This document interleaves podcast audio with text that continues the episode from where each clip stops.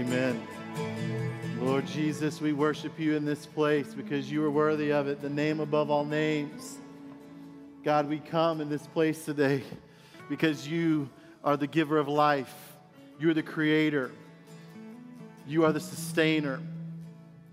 You give us peace. You give us forgiveness, God, through the Lord Jesus Christ, through the blood that was spilled and the life that was raised 3 days later, God. We have life today, and we celebrate that, Father, with you. We celebrate the opportunity that you give us each and every day that we live on this earth, Father, to live for you, to change this world for you, God, and to be a part of your kingdom that is a forever kingdom, an eternal kingdom. Father, may we never forget that as we live each day, as we gather to worship, God, as believers, as we gather to worship, including the saints, God, as we worship with them to you. You are Lord. You are God. And so, Lord, in this place, as we each week draw closer to who you are and know you more intimately, Father, we come with burdens, we come with hurts, we come with sickness, we come with physical limitations. And Father, you are the great physician. You are the great healer. And so today, I know there are many things that there are different folks in this place and online and watching it live today. They're dealing with different things. Lord, we lift those up to you. Physical concerns, marital concerns, job concerns, whatever that might be, God, we lift them to you. We ask your will be done, Father, that you heal, that you change, that you move, God, that you restore. Thank you for who you are, Lord Jesus. Thank you that you're more than just a man. You're Lord. And I pray, Father, in faith, as we ask these things, you hear them, Lord, and you deliver them. Father, today, may we draw close to you. May your word move us and stir us. May we be changed. We thank you. We give it all to you, Lord Jesus. And it's in your name we ask it. Amen. Amen. Man, I'm so glad that you are with us here today, this morning. And it is a beautiful day outside. It is a great day to be in the house of the Lord. You know, as I was thinking about these last few days and weeks and really even a couple of months, as we kind of knew this series was coming, that we were going to be looking at, kind of this question just kept running through my mind. And the question was really just this: if and when I have a chance to tell somebody about Jesus, especially someone who had never heard about Jesus, never has been shared about his life and who he is, somebody who didn't know anything about Jesus, what exactly would I tell them? I mean, have you ever encountered that? It's like, what exactly do I say? Because, you know, when we say things, well, you know, Jesus was a man, and really we need to put an asterisk there because he was more than a man. But what would I want someone to know? What would I want someone to know about this man who I've devoted my life to following? And my hope is that as I share Jesus with them, that they will too. Or even someone that maybe, you know, would be a believer, but they're new in the faith, or they are barely begun, and they don't know much about Jesus yet. They don't know the details of his life or his nature, his character, his purpose for his people.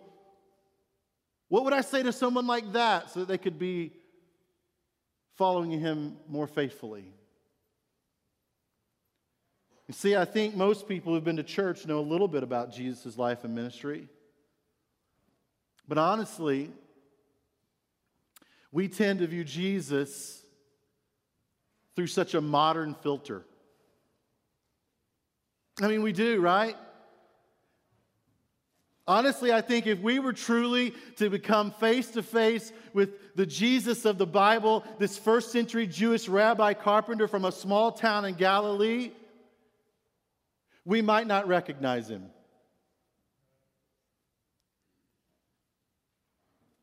Over the years, we've had so many portrayals of Jesus. We've had so many paintings of Jesus, drawings, pictures.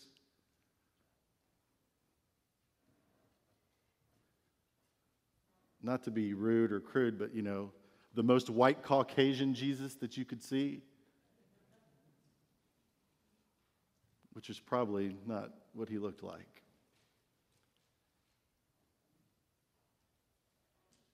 We've had this picture painted for us for years of what he might look like and all these different things.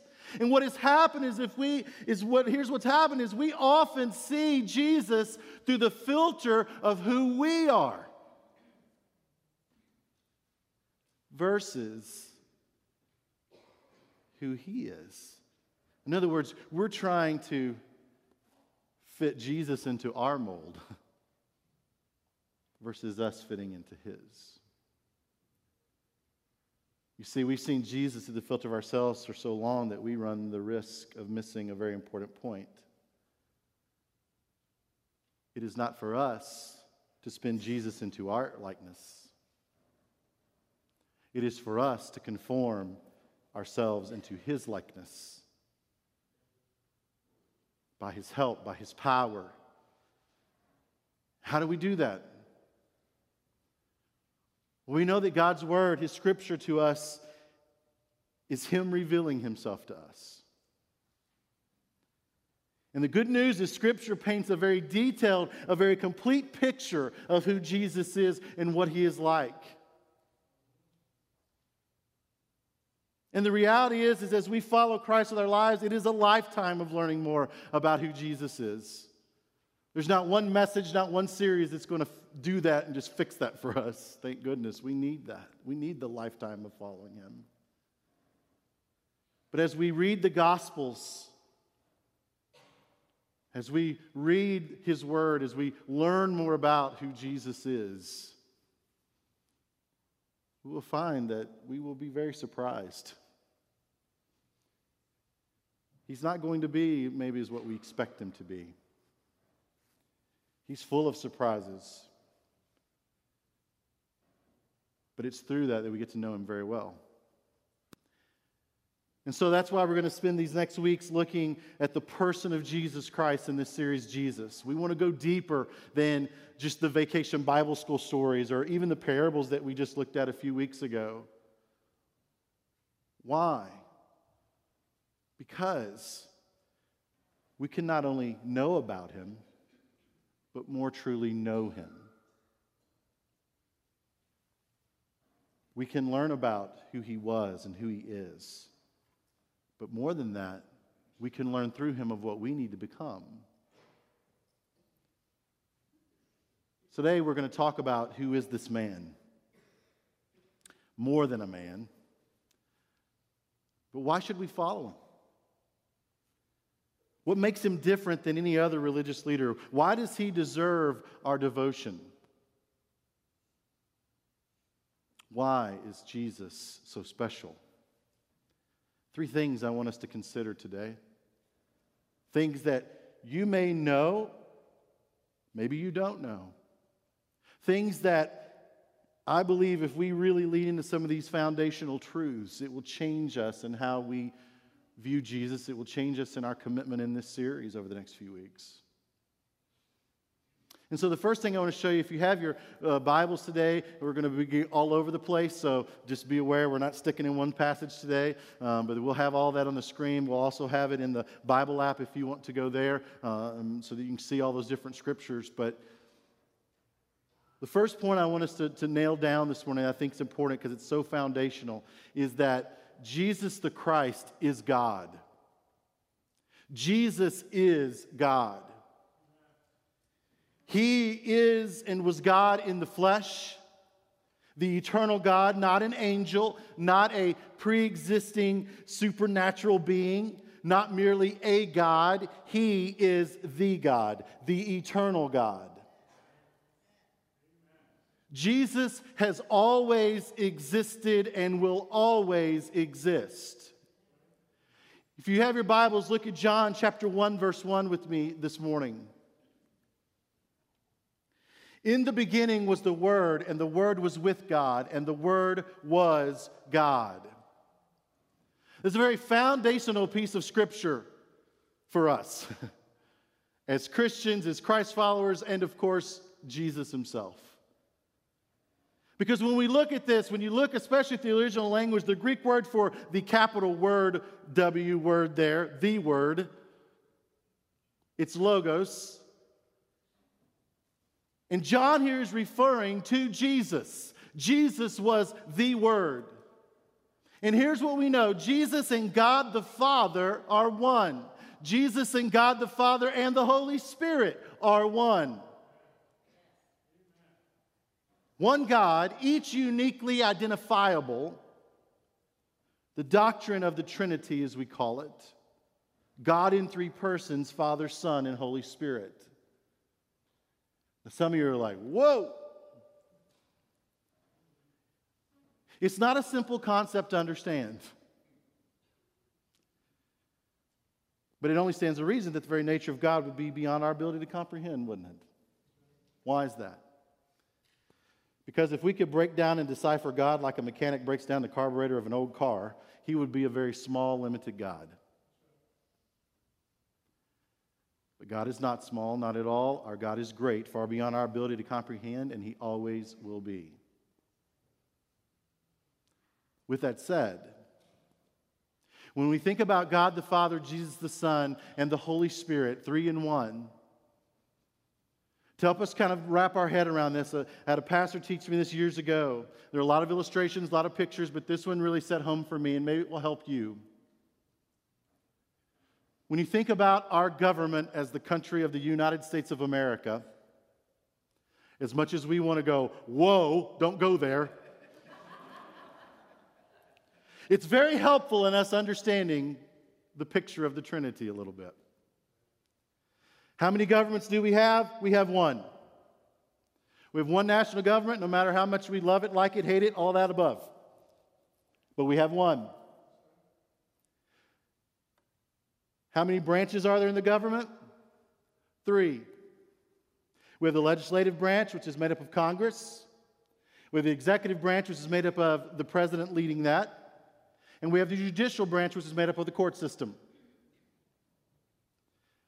Three branches, one government. It's a little confusing at times. We struggle with it. But the reality is that's how our government works. And we accept that fact, right? We accept the fact that there are three branches to make our government work so that we have that one government.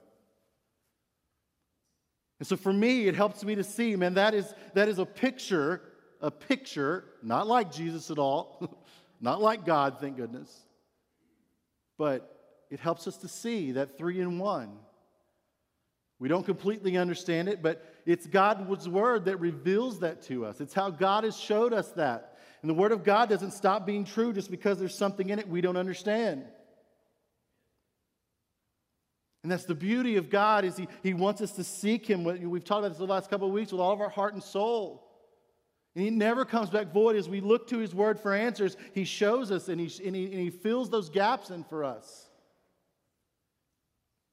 And so here, Jesus, this is what's been revealed to us. Jesus Christ is the eternal God. He has always existed, will always exist. What's more proof of that? Well, if you look later in the Gospel of John, when Jesus was debating with some religious leaders, chapter 8 or so, He made the comment that Abraham rejoiced to see Him, Jesus, the Messiah, coming into the world. And so the religious leaders there, they're arguing and they're debating, and they basically say, in effect, come on. You're not even 50 years old, and you claim to have seen Abraham, who lived 2,000 years ago? What happens in verse 58 of John 8? Look, Jesus responded to the Pharisees saying, very truly I tell you, before Abraham was even born, I am. Now here's the amazing thing of that, is they absolutely completely understood what he was saying. Why? Because the phrase I am goes back to the book of all the way to Exodus. It's the name by which God called himself when he's talking to Moses on Mount Sinai. So when Jesus said, before Abraham was born, I am, he was saying in effect, I have always existed. I am eternal. I am God. And the Bible says that after Jesus said this, what did the religious leaders do? They wanted to pick up stones and stone him to death. Why? Because he said he was God. And what would that be? Blasphemy. If what he said wasn't true, it would be blasphemy. And so what do we get from that? What do we need to be reminded of in that today? We don't have the option of saying that Jesus was just a good man or a good teacher. Jesus never claimed to be just a good man or just a good teacher. He claimed to be God. And that changes everything. C.S. Lewis said, a person who claims to be God is either a lunatic or a liar, or he really is who he says he is. It has to be one of the three. It can't be a little bit of all three. Jesus claimed to be God, and as we come to know him, we need to know him on his terms. Can I tell you what I'm afraid of in the church today is we're all coming to know Jesus on our terms. Remember, we've got the painted picture of what we want Jesus to be. We got the painted picture of what we want God to be. Jesus say, no, you come to me on my terms based on who I am and who the Bible claims that it has shown us that he is. If we go to the book of Colossians chapter 1, look at verse 15 and 16. Paul wrote these words. He said, the Son is the image of the invisible God, the firstborn over all creation. For in him all things were created, things in heaven and on earth, visible and invisible, whether thrones or powers or rulers or authorities, all things have been created through him and for him. Woo! That is a game changer. By him and for him. Everything we have, everything we do, by him, for him. So when you walk outside and you look at your beautiful flowers today, or you get in the car to drive home, or you go to your job tomorrow, God has blessed us. This carpenter from Galilee, everything we have, not only by him, but for him. So when we think about that picture, we begin our journey knowing Jesus by understanding that he is God, the eternal God, the creator of all that exists, and the reason for all that exists. And whether a person believes that or not, they need to know that any study of Jesus will ultimately lead in this direction, that he's not just a good teacher, but he's the King of Kings and the Lord of Lords. The fact is, most Christians don't have a problem with that part. It's the next part that people struggle with. What is the next part? Jesus is a man as well. Jesus is a man. I'm saying that the Jesus we encounter in the Gospels is fully human. Many people are okay with the idea that Jesus is eternal. It's easy for people to accept the idea that he was not really one of us, that he floated his way through his life on earth in a otherworldly sort of way. But that's not what the Bible shows us. You see, the challenge for many people is in accepting this idea that Jesus was in every way fully human as he walked this earth and lived among us. He was man. Earlier, we kind of joked about the asterisk by the word man, right? Because he was more than a man. But it's true. We have to understand that he was never less than a man as well. He was never less than fully human. He was neither a ghost nor an angelic being walking around in a heavenly body that appeared to be real. He was fully human.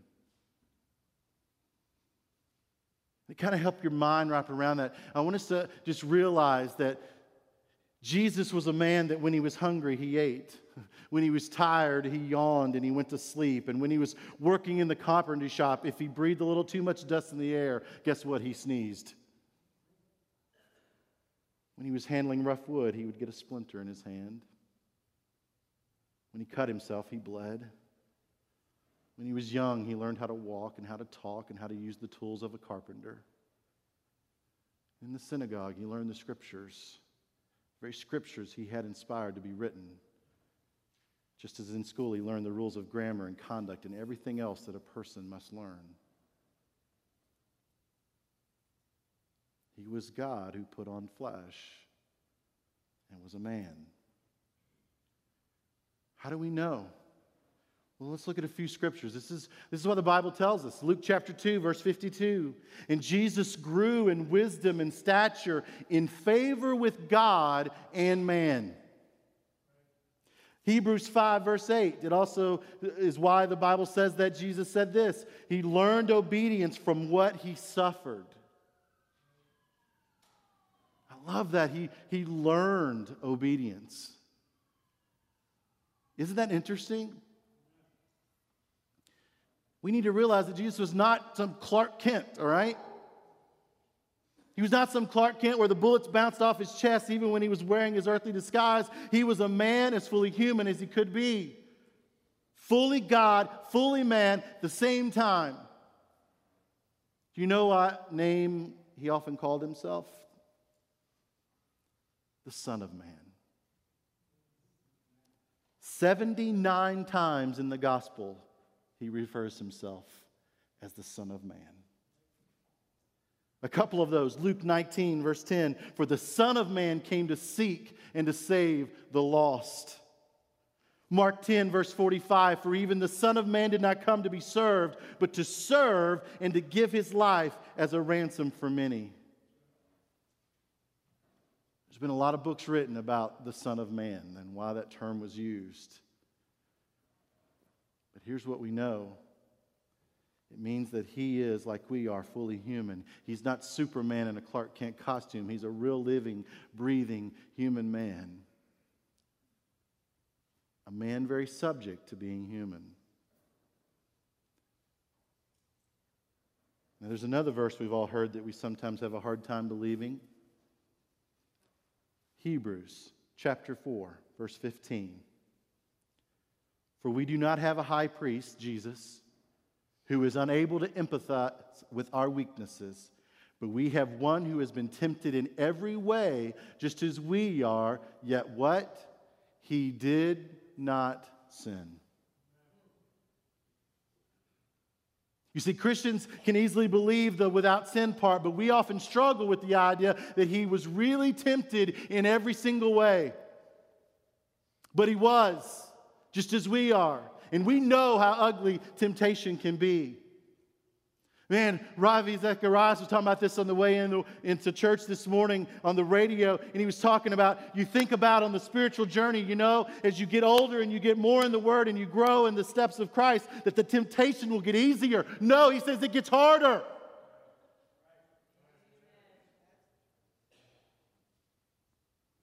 So can you imagine Jesus being the very Son of God on this earth, the temptation that he faced? Yet he never yielded. He was without sin because he was a man, fully human, subject to being human. You see, this is so important because of who Jesus is. In order for him to be the Savior that we need, we had to have him be both. He had to be both. We can't save ourselves. We need God's help. It's obvious that we can't save ourselves. You only have to look around to know that. We need God's help, and that's why God sent his Son into the world, to not condemn the world, but that the world through him might be saved, is what the Scripture says.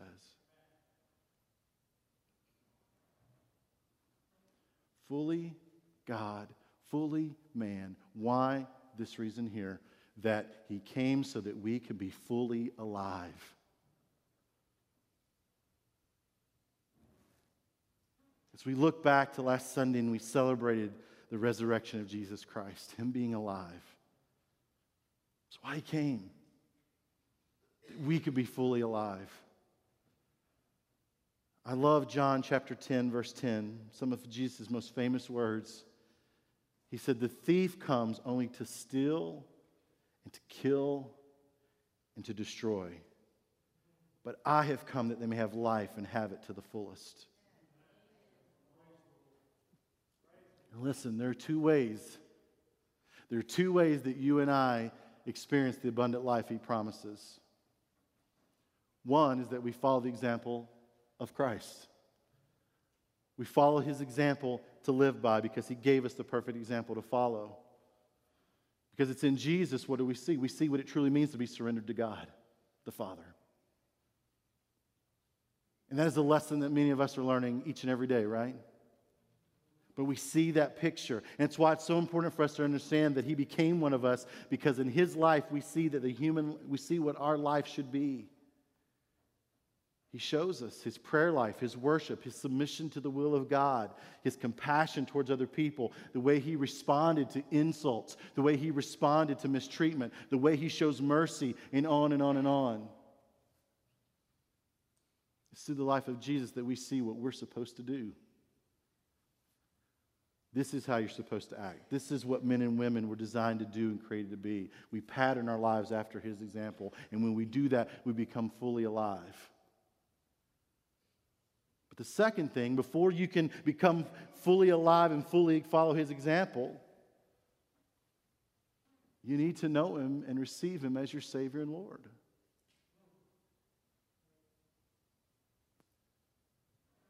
I'm concerned today that we have people, as you heard me share if you were here last week, I'm afraid that we have people in churches today that are following the picture of Jesus, but not fully following Jesus with all their heart and soul surrendered to him. What did Jesus say to Nicodemus? He says, to be spiritually made alive, you must be born again. John 3:7. The Spirit of Jesus, the Holy Spirit, when you surrender your life to him, that's the beautiful part of the Trinity, God the Father, Jesus the Son. We surrender our life to him. We get the Holy Spirit. And the Holy Spirit takes up residence and fills our lives and lives inside of us. And that's how we walk each and every day. Following Jesus is about more than accepting some new philosophy or some ideology. It's about having a genuine one-on-one personal encounter with the living God, the God who has made himself known to us through his Son, Jesus Christ. And for some of you here today, he's calling you to that new life in him. Not your life, a life in him.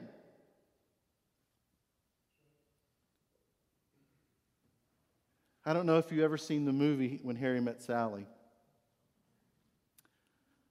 At the very end of that movie, you've got Harry and Sally, they're separated. And Harry runs all the way across town on New Year's Eve to crash this party where she's at. And he runs in, he crashes the party to see her, and Sally's like, "What are you doing here?" And he says, "I'm here to say to you, I love you." And she's like, "You expect to barge in here on New Year's Eve and say I love you and expect that everything's just going to be okay." We've all tried it, right, men? Yes, then. But what did Harry say? He said, "Yes." And so I said, "Harry, how do you know that you love me?" And he goes on and he says, "I love how your nose wrinkles up every time you ask questions like that.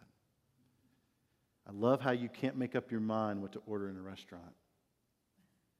I love how you're the first person I want to talk to when I get up in the morning. And you're the person I want to be with when I go to bed at night." I know this may sound a little corny, but that's exactly how our loving God feels about you. That's exactly, as Harry traveled across town to pursue a relationship with Sally, God traveled through heaven and time and space to pursue a relationship with you.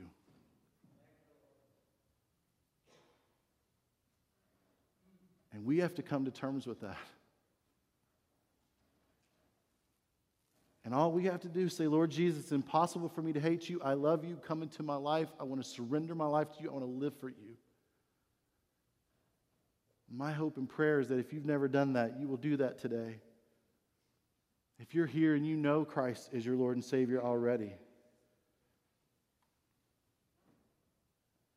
that, man, there will be a new awareness about what he's done in your life. When I think about Paul, after many years of following Jesus, as he sat in a Roman prison facing death, Paul wrote about what really mattered to him. Philippians 3, verse 10 and 11. He said this. He says, I want to know Christ. Now remember what his life has been. But this is his final words. He says, I want to know Christ, yes, to know the power of his resurrection and participation in his sufferings, becoming like him in his death, and so somehow attaining to the resurrection from the dead, to know him and become like him. That's our goal. My prayer is, as we look at this more and more through these next few weeks, is that we're going to come to know Jesus more and more. It's not for us to spin Jesus into our likeness, but for us to conform into his likeness, to know him as he has made us known to him in his word. And so here's what I want to encourage you to do over the next 40 days or so. I know that seems like a long time. It's not. I want you to commit to beginning each day with a few minutes of spending time alone with Jesus. And I want to encourage you to do it out of the Gospels, Matthew, Mark, Luke, or John, the first four books of the New Testament. And spend 5 minutes, 10 minutes reading from that. I've attached in our Bible app for this week in the notes, there's a wonderful Bible plan in the app called The Gospels, and it'll help you do that. You'll read a piece of each of the Gospels each day. And if that doesn't work for you, maybe you want to just pick a Gospel and read your way through it one story at a time. But here's why. I want us to just really, over these next 35 to 40 days, encounter Jesus from his word. Not from other things, not from me, not from a person, but from encountering him in his word as he said, I am the word. I want to encourage you to do that. It's not that hard. 5 to 10 minutes. If morning doesn't work for you, you're a night owl, good, do it at night. Commit to it. And think about what you read. Think about what he's showing you. Think about his person, who he is and his character. Think about the things as we talk more about his character over these next Sundays as those are revealed to you, the stories that you've read, that you'll not only know about him, but you will know him more. And the more that you know him, what? The more we become like him. That's the key. This morning, I want to ask you to bow your heads, and I just want to talk us through a couple things.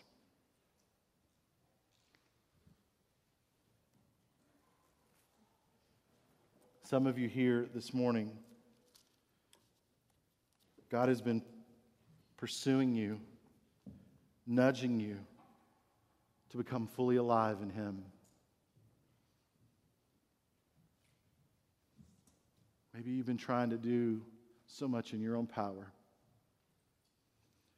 Maybe you have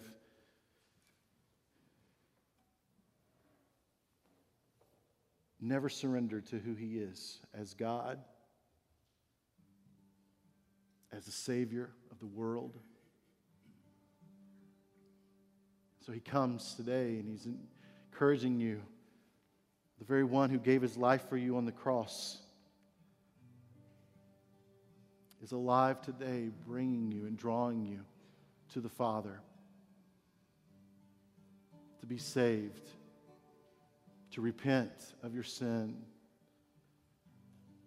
to seek his forgiveness and walk in the newness of life of Christ. If that's you today, I would love to talk to you. I'll be down front. You come. I want to talk to you about taking that step in your life. The other things I want us to consider as we respond is, do we really comprehend that He is God of all? Every gift that you've been giving, everything that you have to enjoy, do you comprehend that? Do you understand He was fully human to empathize with whatever you may be dealing with? And maybe today you're dealing with some stuff. He wants you to come. He wants you to pray about that with Him. He wants you to talk that over with Him. He wants to meet you right in that, whatever it is, whatever that mess looks like. Come meet Him today. Maybe you want to come and thank Him for the blessings. Maybe you want to come and ask Him to help you through whatever it is you're going through. Come and confess sin. We can't be fully alive in Christ if we walk in sin, if we walk in the secrets of our heart. Come make it alive. Open it up. Open the contents of the package. Maybe you want to come and pray with somebody. We'll have some prayer counselors down here who would love to pray with you. What is God showing you today? Jesus the Christ, fully God, fully man, and dwelling of the Holy Spirit in our lives. Father God, I thank you so much for your word. I thank you that you're the creator of all. I thank you that, Father, you loved us so much that you sent Jesus to die for us so that we could be born again, that we can walk in that forgiveness, the sacrificial lamb dying once and for all for the sins of the world. What does that mean to us? I hope it means everything to us. And if it means everything to us, how will we live different?